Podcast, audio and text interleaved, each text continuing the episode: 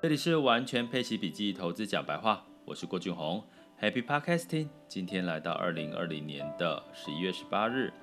那最近呢，因为整个整体的市场，因为受第二支疫苗的利好的一个情况。普遍市场都是上涨，涨昨天涨了之后，呃前天涨了之后，昨天因为呃通常急涨之后会带来的比较会是一个担心的情绪，所以就昨天的美股、欧股基本上是小跌。那台股今天其实还是相对比较强哦，就是开盘的时候来上涨了六十几点吼。那台积电一样续强，那我们也在上一集的 podcast 提到大者恒大这件事情，那尤其像这个特斯拉也是，因为它也纳入 S M P 五百，大概有几千亿的千亿以上的这个美金资金会投入特斯拉，让股票有机会涨。那大家知道为什么吗？哈，因为资金为什么我们讲资金流入就会涨？其实它就是一个供需的理论，经济学的供需理论哈。因为股价就是这些，然后股数就是这些。那你要买股票，就要有人买，有人卖，有人买。那如果今天买的人多，卖的人少，当然卖价就会往上涨嘛。哈，就是一个供需的一个理论。所以基本上呢，大者恒大就是当你的被动式投资被迫的要因为调整比例。然后或者纳入这个指数里面，你就要被迫去投资这只股票，那这只股票就有上涨的机会。所以，我们说大者恒大这件事情，其实是一个暂时还不可能会消失的一个理由哦。所以，如果对一般的投资人，其实你用这个概念去投资比较大型的一些个股哦，就是。或者是一些资产，或者是一些债券类的标的，其实就相对来讲，应该都会呃有不错的稳定的收益。那如果你想要再做一些卫星哈，如果把这个当核心，做一些卫星的配置，去做一些比较高风险中小型，其实反而在经济开始成长好初期，一直到进入到成长的呃中阶段的时候，其实反而中小企业反反而会有一些不错的表现哈。那目前正处于复苏。可能哦，可能要走上成长初期的一个阶段，这是我们陪伴式理财里面目前密切目前密切在观察的。但是我今天其实不是要聊这这个哈，我今天要跟各位聊聊这个 iPhone Apple 啦，苹果哦跟五 G 的一些事。那我要讲的是，因为我自己在最近就是我同时有拍这个一些视频，然后。有在做录 podcast 嘛，吼，然后有在做一些课程课件，所以我会用到什么？一个就是行动手机，好，或者是这个呃单眼数位相机的单眼相机的这个摄影的功能，然后还有就是录音的设备嘛，吼，那还有就是网速，就是我们的网络流量。那我我我试了，其实 WiFi 相对来讲，大家知道 WiFi 一定是最稳的。可是你知道，在我们在我们在做这种直播啦，或者是录课或上传这个动不动就几 G 的这种容量的视频哈，其实有一个问题，就是我们需要上传的流量跟下载的流量。那我就想说，好啊，那我可能在在家里面用 WiFi 嘛，吼，那 WiFi 可是有时候也不见得流量是。是够的哈，那尤其我是这个呃，不只是在台湾的一个直播，我还要在其他地方哈。好，那在这个情况下，我的这个频宽我就必须要很多元嘛，所以我就考虑到五 G 这件事。我想说，五 G 频宽现在电信业者号称三百三百 M 五百 M，然后这个。呃，这个上传其实很低耶，我看我我我看我的朋友做测试，上传哈五 G 的上传只有只有十几耶，我不知道这是不是一个刚开始的特殊状况哈，因为怎么会上传？大家他他们一直诉求下载三百到五百，上传只有十十枚那基本上已经跟四跟四 G 或者是跟 WiFi 比 WiFi 还差了哈。那我要讲的是，先讲一件事情哈，五 G 这件事情我的看法，因为今天有很多的呃媒体是在讲五 G 在二零二零年其实涨了幅度是比大盘来的好哈，可是呢，五 G 之前涨的幅度是在所谓的五 G 话题跟基础建设，甚至在五 G 的这个 device，就是它的这个手持设备啦、应用设备上面。但是我要跟各位讲，五 G 现在如果你能够不不买就先不买哈，我必须 真的。良心讲，因为现在五 G 的基地台建设是非常的弱的。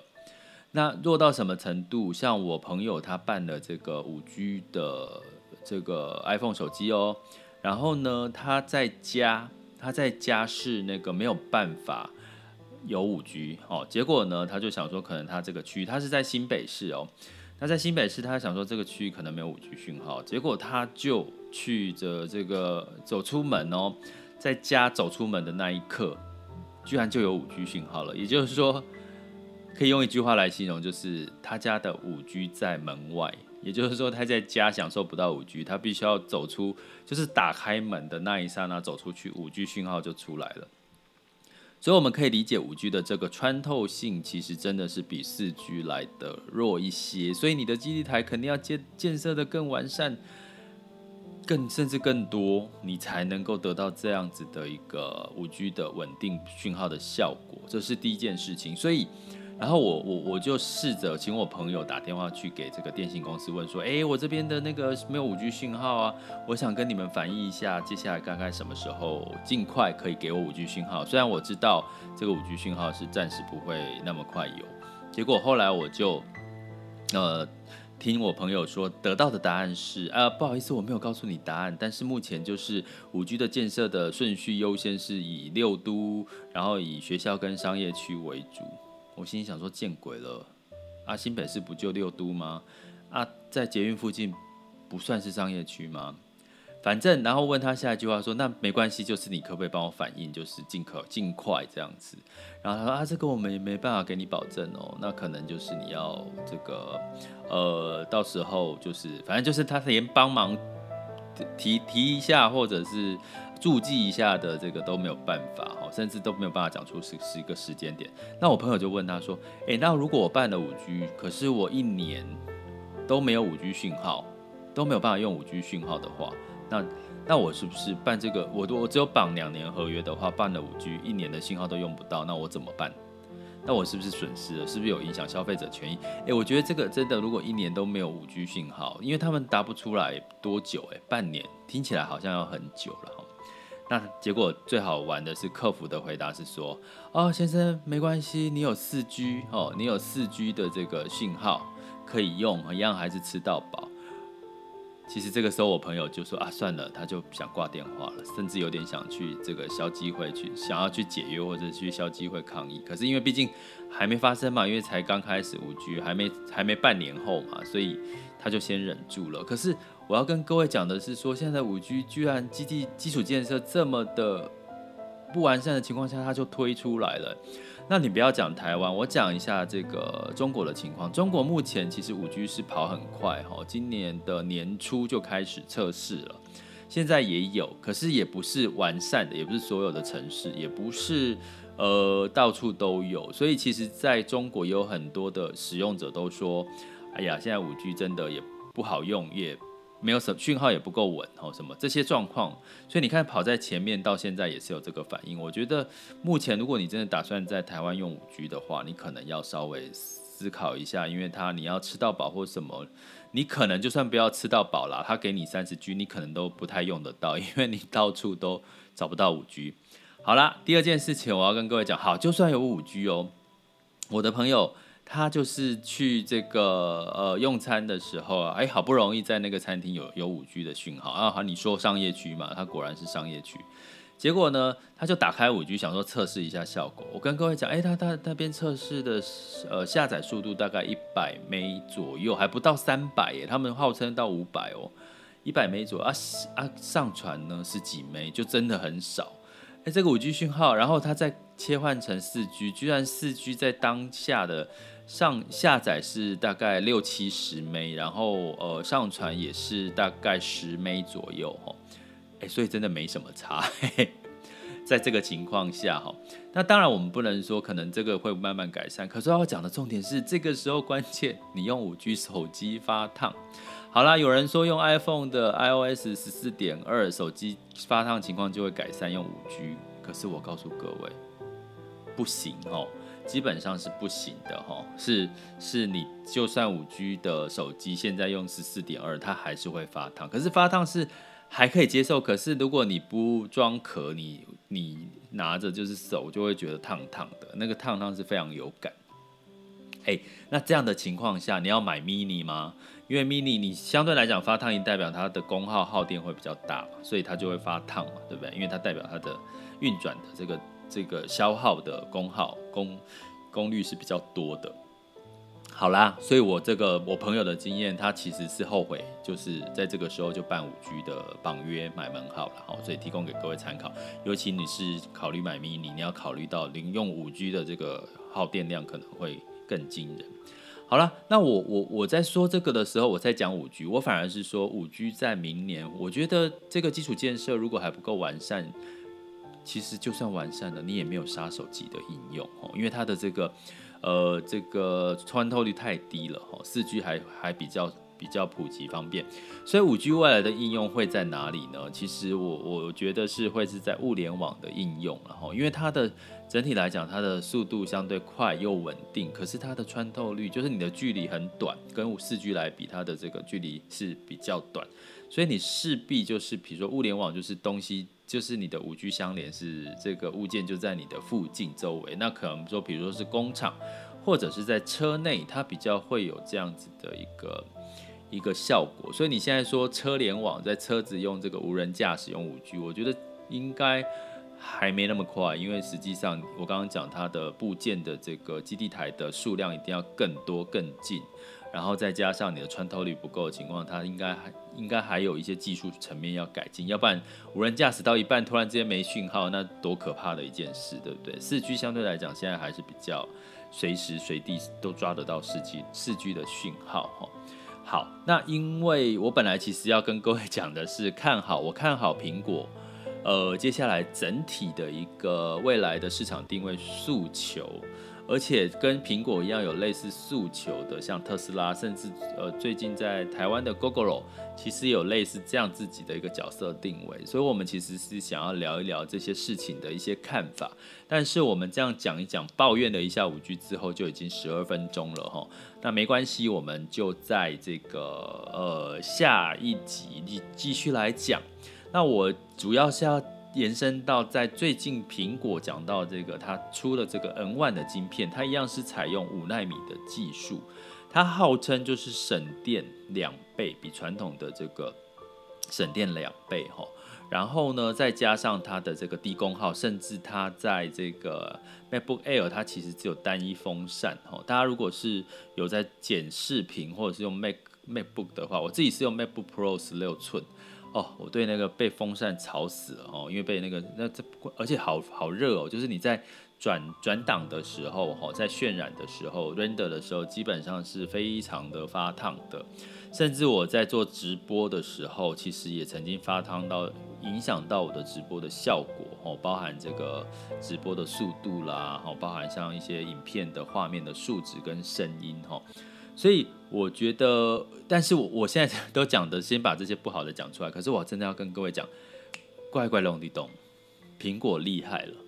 我们再讲回 iPhone 的这个手机，这个 l i d a 哈 l i d a 其实是。非常重要的一个一个一个在视频拍摄一个应用，比如说简单来讲，它是一个景深，比如说它可以实际很快速的测出你人跟人，比如说一个人站在你的前面十公尺十公分，一个站在一公尺，它可以很快速测出这个距离。那这个距离用在这个拍摄视频或者是影照片的效果，就是你可以快速的准确的抓出景深的效果。也就是说你在拍出人像摄影的时候，已经有很多的。摄影专家，甚至是 YouTube 专业的 YouTuber，他们都说，其实现在从 iPhone 的这个 lida Pro Pro 系列，它才有这个这个 lida 系的功能，哈，雷达测速的这个功能。然后拍出的这个景深的影照片，其实已经是看不太出来是到底是不是单眼相机拍出来，或者是手机拍出来的。那另外一个更神奇的是，现在已经有这个摄影软体可以用这个 LiDAR 的这个功能呢，去拍出有景深的这个呃影片哦。那大家都知道，这个因为感光元件的大小差太多，手机跟单眼相机哈，相机的感光元件差太多，所以你永远拍不出相机的那个数字。可是它现在因为 LiDAR 的这个技术，它可以透过学习之后，它去演算出就是一个具备有景深的这个影片的效果出来了哈。那我觉得这个在延续到我们接下来讲到 N1 晶片这件事情，我觉得它建构出一个未来后疫情时代线上跟电商它所需要具备的这些相关的设备，实在是太强了。它解决了很多未来 YouTuber 或者是在直播或者是电商或者是各方面你要用到这些设备平台的一些痛点。那至于细节是什么，我们下一集再聊。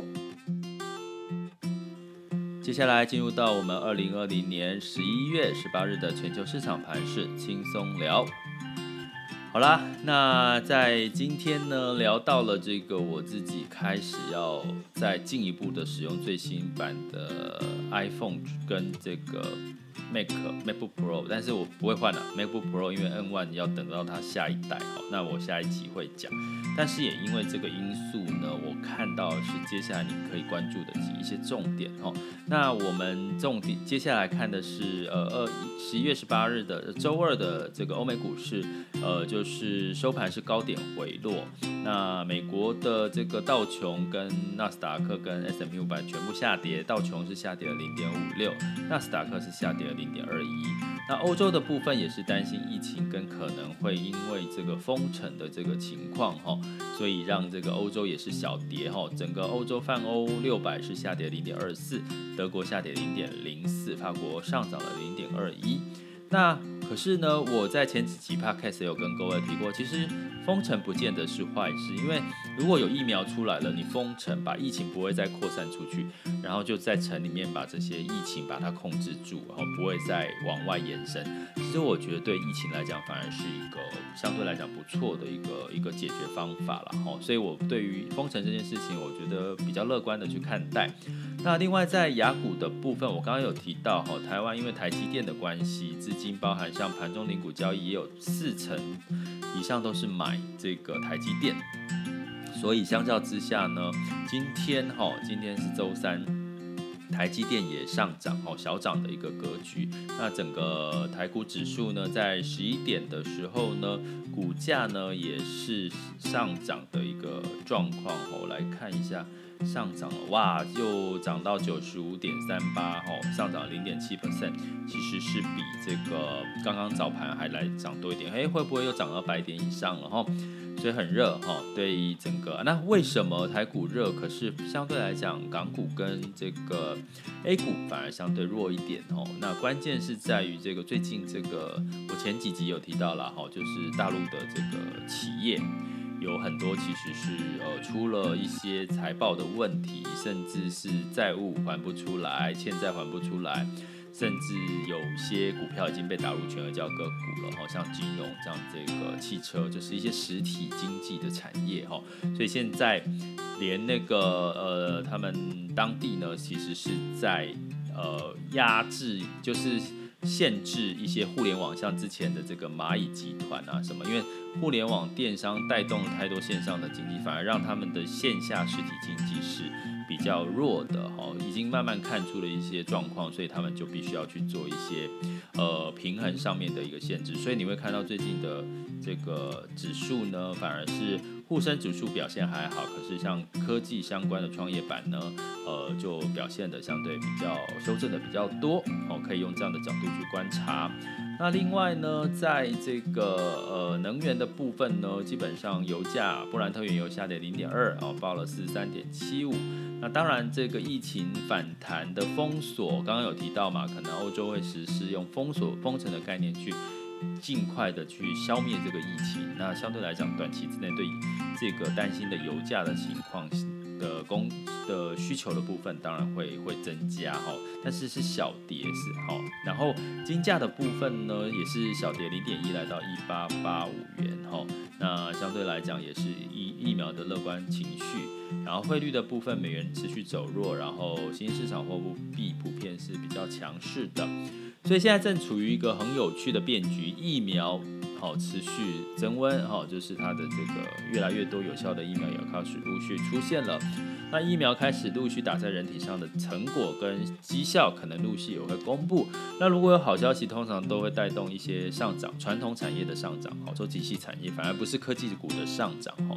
那已经两次了哈，辉瑞跟这一次的疫苗，蒙大拿的疫苗，所以基本上你会看到都是比较传产的部分，或者是疫情打压比较多的标的哈，所以被相反弹的幅度比较大，但是反弹也没有反弹很长，都大部分都是一两天的时间，修正一下就恢复理性了。那我觉得这也是好事，因为回归到基本面，哪个市场好，哪个财报好，哪个是明年的明星重点产业。其实这就是我们要持续关注的喽。这里是完全配息笔记投资讲白话，我是郭俊宏，关注并订阅我，陪你一起理财。